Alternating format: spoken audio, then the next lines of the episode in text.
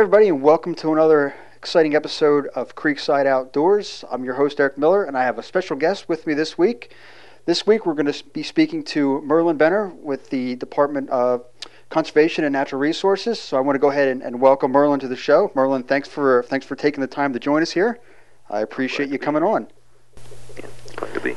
Um, now, Merlin, what I would like to do is if you could just give a brief introduction to our listeners, um, you know, about yourself, your a little bit of your background, and, and what it is you do with the DCNR. Okay, um, I'm the wildlife bi- biologist for DCNR. I've been doing that for approaching 15 years now, Okay. and grew up here in northern Pennsylvania. Okay. So I always wanted to work with wildlife in the outdoors, and Okay. it's been a good opportunity. Um, Good. Uh, basically, handle all wildlife concerns. So you've been with DCNR for 15 years. Yeah. So you've, you've probably seen a lot, a lot over the course of that time. Um, yes, in in in your opinion, what you know, what is it mostly that, that you deal with? Is it more with the, the deer, you know, relationship with with you know, the habitat, and you know, on the state forest level? over the last couple years, that's been our our biggest focus.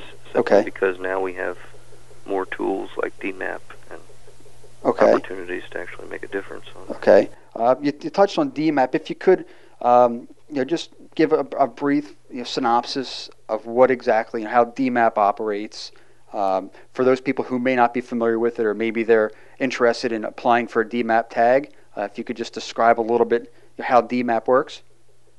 Okay.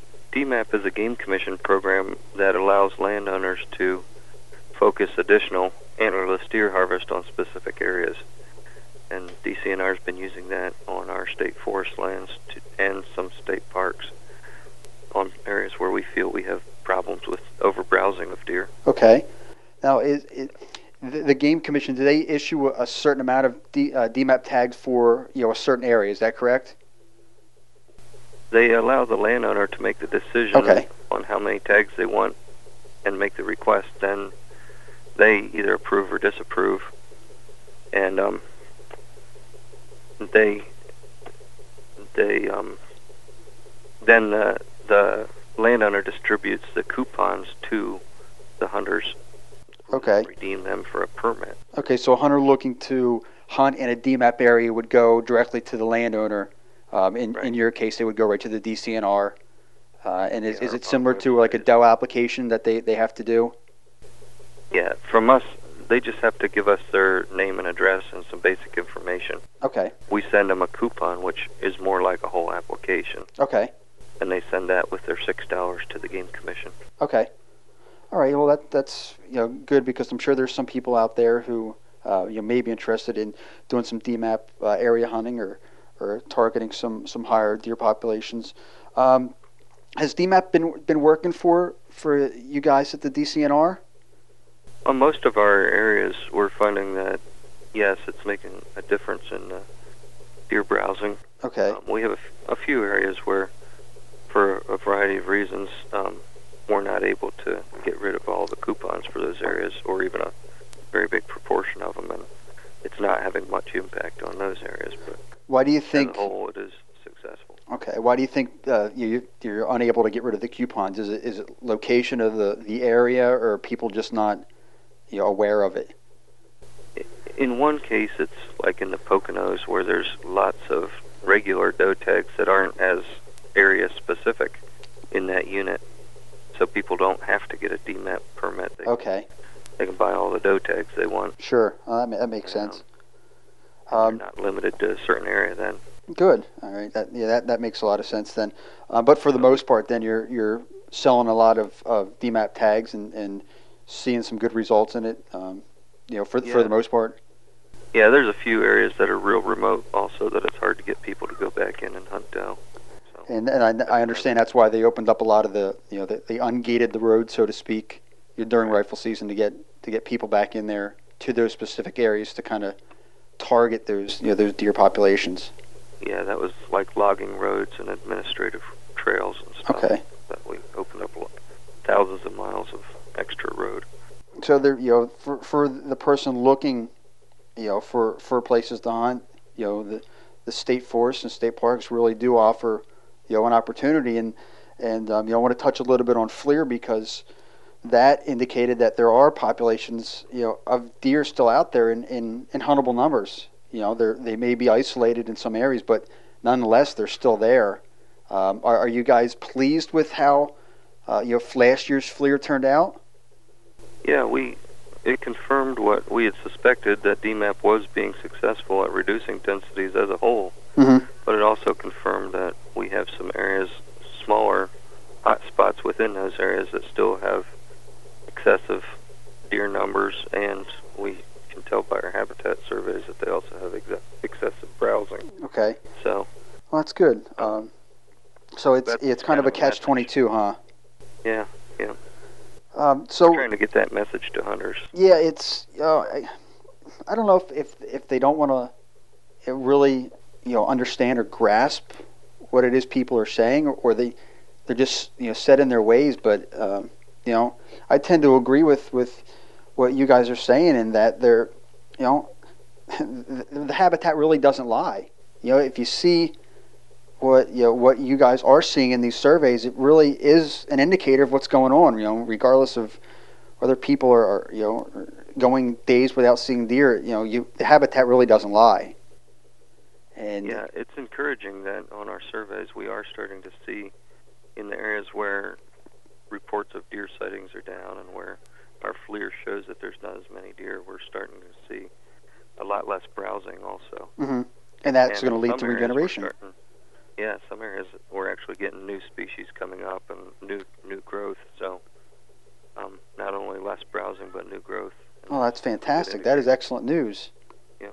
Now, for you know, for for your, you know, the state forest obviously, your job is to make sure that you know the state forest continues to regenerate and grow, and and you know that hundred years down the road when it needs to be cut, you know, people are going to be able to enjoy the same type of forest that uh, we today are enjoying, um, Mhm. and really, you know, you found that deer are really the major inhibitor when it comes to you know to a roadblock, so to speak, for for forest management. Yeah, for forest management and as the wildlife specialist for the Bureau for Wildlife Management, we don't have habitat for grouse and for a lot of species that, because of overbrowsing in the past, that we're just on the verge of beginning to recover that habitat. That's exciting. Yeah, they, I mean, you know, I, I said I, I would reference Tioga. I was up there to the a couple of the, the cuts off of uh, off of Ridge Road, and the the one the couple fenced areas in particular. That you know, seeing what's in there is that's phenomenal. You know, I saw a lot of blackberry, I saw some oak in there, some cherry. So I mean, it's it's definitely working, and um, you know, hopefully, somewhere down the road they won't you know DCNR won't need to do the fences and and uh, you know the, the regeneration with that will will occur. So, but without, Yeah, we I'm sorry. Go ahead. we have some pretty big areas up here in the Tioga State Forest where all indications are the deer density has been down for since the late 80s, early 90s, or at least the mid 90s, and um, we're starting to get a real good regeneration across some pretty broad areas without fences. So That is that is We're at the fantastic news. yeah, because that's just when you convert a forest from just ferns in the understory to now we're getting a variety of shrubs and small trees and and blackberries and so on. The wild the amount of food and cover available for wildlife has just gone up exponentially. It's it's incredible. What what species would you say that you know you didn't see numerous amounts of in the past that you know now are starting to spring up? Is there anything particular that comes to mind? Uh, among the wildflowers, pink lady slipper is a good indicator.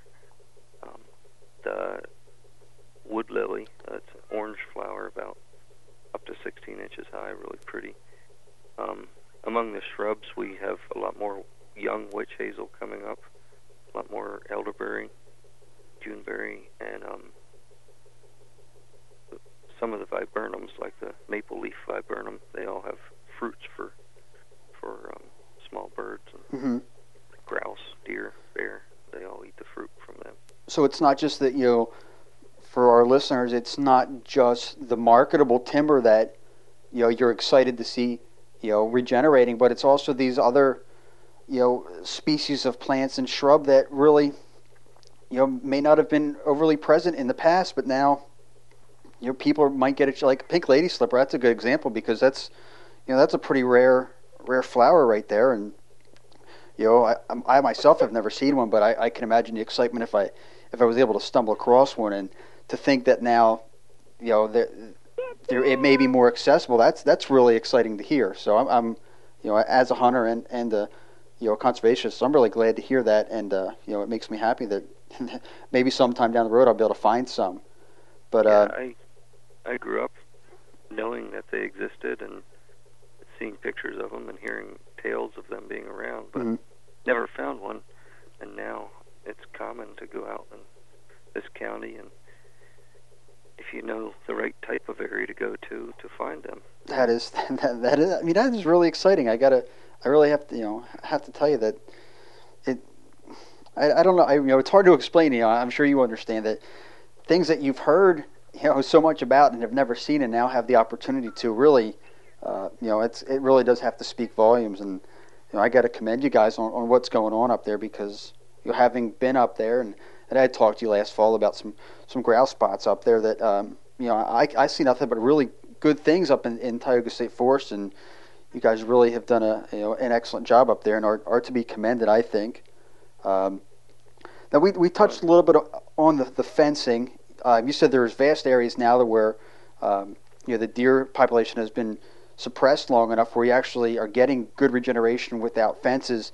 Is is it the goal, you know, to, to regenerate without fence? Because obviously, you know, fencing is is uh, an expensive overhead. You know, we'd love to be able to do that. We'd we'd we'd actually like the whole state forest to be regenerating naturally without fence because that's the that's the, a healthy forest Sure. everywhere, and that means that's good habitat for wildlife and good tree, a future for the trees. Mhm. Now we, we I, just can't afford to fence the whole thing. yeah, obviously that's how much is it? You know, an average, you know, typical fence cost, you know, to erect and and maintain, you know, over the course of, uh, you know, it's when it's up. I don't have that figure on the top of my head. I know to put it up, you're in the range of two to three dollars a lineal foot, though.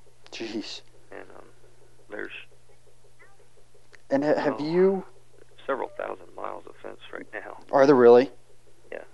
Have you found a particular size of a cut that is the optimal size? You know, is, is like a hundred acres the the best size, or is it seventy, or is there a, you know an average size cut that you guys look, you know, maybe as a minimum to cut each time you do a you, you do a, a timbering?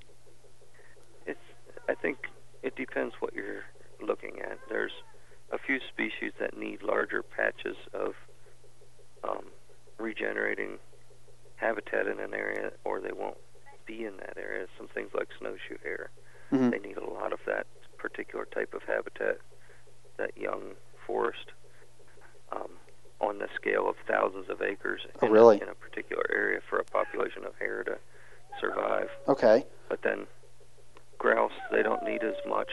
hmm Um, and most of the trees, the the big um, determination on how big to make the fence is, or or the cut is usually an economic thing, Sure. and um, it also depends on if if there isn't going to be a fence involved, then how big do you need to make sure you're going to um, have enough food out there that the deer don't come in and just wipe it all out Sure. small cut, it, it's more susceptible to being wiped out. Okay. So it's kind of it's kind of you know depend depend really depends on the area and the species that that you're you know you're cutting and looking to grow back. So. Um, yeah, generally our our cuts are on the scale of 40 to 70 acres Okay. for a, what we call an overstory removal. That's Okay. The, the final cut. There's still some mature trees standing on the site, and some and some trees representing all the size classes and species that Mhm. were present on the site, but it's the final cut. It's Okay. analogous to a clear cut with a bunch of trees left standing. Right. Okay. Um, we we discussed you know the FLIR a little bit. Um, I, I had seen where where some people they were they were a little you know confused with you know uh, for instance, I believe it was uh, I want to say DMAP 27, 28, or 29. I can't remember which one, but it was found that one of those areas still has a, a density of approximately 70 deer per square mile, and that just blew some people's minds away. Uh, you know, and, and for me, you know, I, I have you know, the science background, so I, you know, perceived it as okay. Well, you know, there could have been a couple hundred yards where there were 35 deer grouped together, and then you know, you know, half mile away there could have been another one. Um, Yeah. Why do you think it is that that people tend to to depict these deer densities as these deer being distributed evenly across the landscape when you know a- as a scientist I'm sh- you know, you know that, that that's never the case. They're never evenly distributed. Why do you think people are so alarmed when you know or taken back when they see these densities that you know I guess they pre- they just presume that everything's evenly distributed? And that's got to be I guess a frustration for for you guys and and Yeah, uh, we're, we're we're trying to put pictures with the numbers as much as possible so that people can see where the con- that there are concentrations, but there's also areas in between with very few deer, where the pet habitat's been pretty beat up over the years. Or um, in this case, the average density for that particular area last year over winter was around 20 to 22 deer per square mile okay on average across 20,000 acres roughly.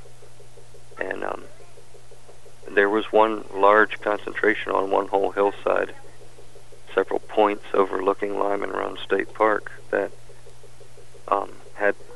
a lot of deer wintering up on that ridge for probably a variety of reasons. It's south facing, southwest facing ridges up Mhm. in that country are generally where deer winter hmm near some hemlocks and conifer cover. so it had, so it had the thermal cover Yeah, and we, I was told there was some feeding at some of the camps down in the valley below that. okay So a variety of things, but within a several square mile area there, about probably two to three square miles in that corner of the DMAP area, the density was around 70 to 100 deer per square mile. wow So, in that particular couple thousand acres, there was a huge impact of, of those deer that winter. Sure. I mean, I guess obviously, if if there was was any cuts there, um, you know, and, and deer were, were browsing the the new uh, regeneration. I don't know if it was fenced or not, but I would imagine that density of a deer could do a, a pretty good herding on on a, a new cut or a fresh cut, you know, in in little time. Yeah, and and like you said, it's hard to adequately point out that without you know people do get very excited when they see that number. It's hard to adequately describe that there are big areas around that with zero to five deer per square mile, or you know very few deer, Sure. And I two deer hanging out here or there, and Right, right. And I think you know, you hinted on a good point, and that is, you know, uh, like I know last year when you released all the FLIR information and you had the, the, the little yellow dots on, on the map, which basically showed exactly where the deer were. And, it, you know, there was one here, two there, seven there. And like you said, there were vast areas where there were no deer. And, uh, you know, I, I guess some people would equate that as being, well, you know, I told you so. The deer are all yarded up. You look at it another way, say, well, yeah, they're not there because there's nothing there to hold them there. There's no quality habitat or, or you know, no browse for them. So obviously they're all going to congregate where there is browse. And you know, I think that the FLIR data last year really, really showed that. And you know, hopefully, and eventually, people will, will you know slowly understand that. Well, you know, these guys aren't aren't making all this stuff up. It's that's what's happening, and you know, hope, hopefully we we can you know maybe open a few eyes or or something like that. Um, you know, and let people know that it's really is. You know, all this stuff is happening for a reason. Yeah, and I think another part of being successful in communicating this is starting to show people photos through field tours, through other educational material, what habitat is, what, um, what are the species deer feed on, what is healthy habitat, how to, what are we doing when we measure habitat, what are we looking at when we measure deer browsing, mm-hmm. and that makes it a little clearer. I think that's an even better way of showing people the impact when they can see the species, they can see if they're there or if they're not. Sure. If all that's there is stuff that deer don't get much nutrition out of, then um, it's pretty a de- desperate situation. Sure, absolutely. I mean, I, I look at it as you know the fella who goes to a stand and, and he's up in a you know a beech tree or or a, you know some other other tree species and, and he can see you know two three hundred yards in, in either direction and it's been like that ever since he's been you know going up to that spot you know deer hunting. And you know well be, before I always saw deer coming through there you know and I the woods always looked like this. There was it was never thick. And now all of a sudden that the deer population you know has been knocked down it you know, they they don't understand that well when there's a low population all the deer are going to be where there's good habitat and they're not going to be forced basically into this this non-quality habitat. And right. I, I don't understand you know I don't understand how people you know can't you know I guess reason why you know, why there's no deer there when they're you know when they saw them you know 20 years ago and they would see 100 deer a day. And you know perhaps the game commission hasn't done you know a, a very good job at educating the um, you know the, the average hunter that you know it takes quality habitat to really you know, increase your deer sightings when you get the population down to really where it should be instead of the you know the, the bloated numbers that it was in the past. Um, yeah, and I guess the big message is we could still have had 100 deer a day probably for a while. We would have had a lot more winter starvation. We would have had a lot smaller and, and less healthy deer. Um, very low reproductive rates only taking out some buck each year, barely touching the doe. Mm-hmm. But it was it was time to either act or lose our forests in the future. And it's also a good time to straighten out deer management. Sure. So everything kind of kind of came to a head at, at the right time, I guess. Yeah. Um, so mm. so basically, if if things weren't, you know, done now, um, you know, and trees, are, you know, maybe reaching the you know, the harvestable age. I guess is, is uh, 80 to 100 years. I guess is, is the the optimal age to harvest trees. If there's nothing growing underneath that, you know, and you've got to wait another 80 to 100 years, there could be a generation of people that are not going to see, you know, that type of habitat. You know, it basically will skip generation of hunters, and I think you're right. It, it really, you know, it had to be done for you know for everyone's sake, so to speak and I, I for one, I'm glad to see you know that of what's going on in Pennsylvania and how things are shaping out, and and I, I really think it's a good thing. I, I can't see anything wrong with it. You know, deer sightings may be down for for you know a bunch of people, but you know it's the pain before the gain. I like to call it. So. Well, yeah, and people need to realize that if we and when, from the indications I'm seeing, this habitat recovers, we will support a lot healthier deer populations than we've ever seen. That's a good point. I'm saying more numbers of deer, but a lot healthier populations with higher reproductive rates and and definitely higher numbers of deer than we are seeing right now. Sure. In this reduced state, but that's habitat is starting to recover, and the yeah. I mean, are it's showing the response. it's good to see. Nutrition. Mm-hmm. Now, let me ask you one last question, Merlin, before I let you go. Um, you know, a, a, lot's been been said about the you know acid rain, and you know acid rain is obviously a factor. I don't think you'll find one you know biologist or scientist that will you know say acid rain doesn't play some role. But to to those out there that that think um, you know the soil and you know in a cut may have been treated or limed or or you know outside of the fence they didn't do anything inside they prepped you know, before they cut. Um, you know, is, is there any validity to, to some of these these theories? Um, all I know is that on most of our fences on the state forest land, we haven't done anything. We've done a few on some experimental fences, but for the most part, we cut the trees, we put up the fence, and things grow. Yeah. Um, and in some cases, we haven't even cut the trees. We just put up the fence, and things grow. Really? slower than if you add all that light. Sure. But they grow. That's You're that's looking. an interesting fact. That's that's very very interesting.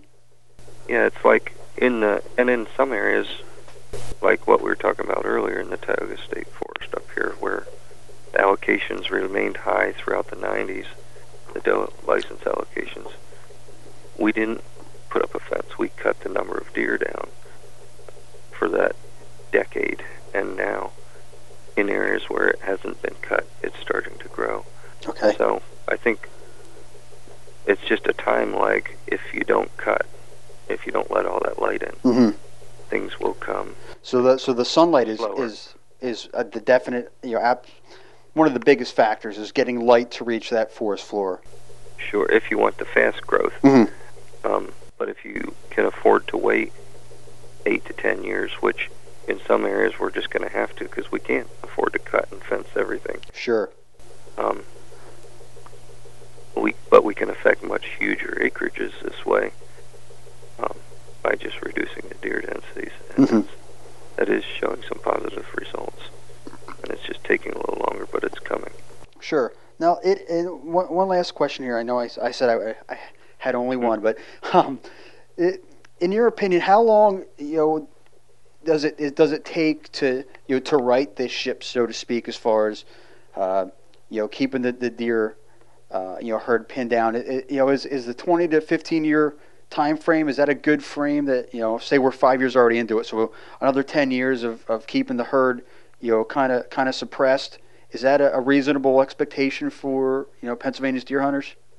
Yeah, based on some of these areas that have been down for, for about that time frame, we're almost at the point where we can start bringing densities back up in a few areas. Um, and that's about that time frame. We're at about year 12 or year 10. Okay. And things are regenerating pretty well. They're not beyond the reach of the deer yet, but they're well on their way. So I would say, you know, 15 years in most areas. That's Um, some places you're going to have other problems, like dense mountain laurel may have dominated the site because of everything else was shaded out or eaten by deer, Mhm. and now it's shading out everything else. So we're going to have to treat those areas with additional measures. okay. Now, how, how would you handle you know mountain laurel, for instance? We're starting to do more prescribed burning. Oh yeah, nice. We have used tools like a Royer machine, which is a big chopper head Mhm. on the front of a skidder that goes through and eats brush. Okay. There's other other tools out there to get at it. Well, that's exciting. So you're not not just sitting back on your laurel, so to speak, when you run into a you know a patch of laurel or you know a couple hundred acres of it or something like that. You're you know, you're actively managing those areas as well, which is you know it's by the sounds of it, which is excellent to hear. And we're going to see more of a role for fire in the future Excellent. as as we get the legislation we need to make it more less of a liability, personal liability for Sure. using it. That is that is excellent news. That's uh, fantastic, and uh, you know I, I want to thank you for, for taking the time you know, this evening to, to talk with me, and and um, you know hopefully we we uh, you know brought up some points that the listeners may not have been aware of, or maybe we opened some eyes, or or uh, you know at least educated you know some other people to uh, you know what's going on, and, and everything that's going on is really you know it, it's it's for the benefit of, of deer hunters and grouse hunters like myself and and you know the the regular uh, you know state forest visitors. So it's it's there's nothing bad or evil going on here, and and you know I for one am really excited about uh, what the DCNR is doing and and all that good stuff. So um, I do want to thank you for for uh, taking the time this evening to to join me and and talk with me. It's been a pleasure. Um, and I just have one last tidbit. Uh, how's the grouse situation up there this spring? Are you hearing uh, a lot of drumming? They're everywhere. That's what I wanted to Polluted hear. with them. That's what I wanted to hear. So, well, Merlin, I do want to thank you again. Um, uh, it's been a pleasure talking to you, and to all the listeners out there, thank you for tuning in, and have a good one. This week's episode of Creekside Outdoors has been brought to you by HuntingPA.com, Pennsylvania's premier outdoor website. For all things hunting and outdoors in Pennsylvania, visit HuntingPA.com.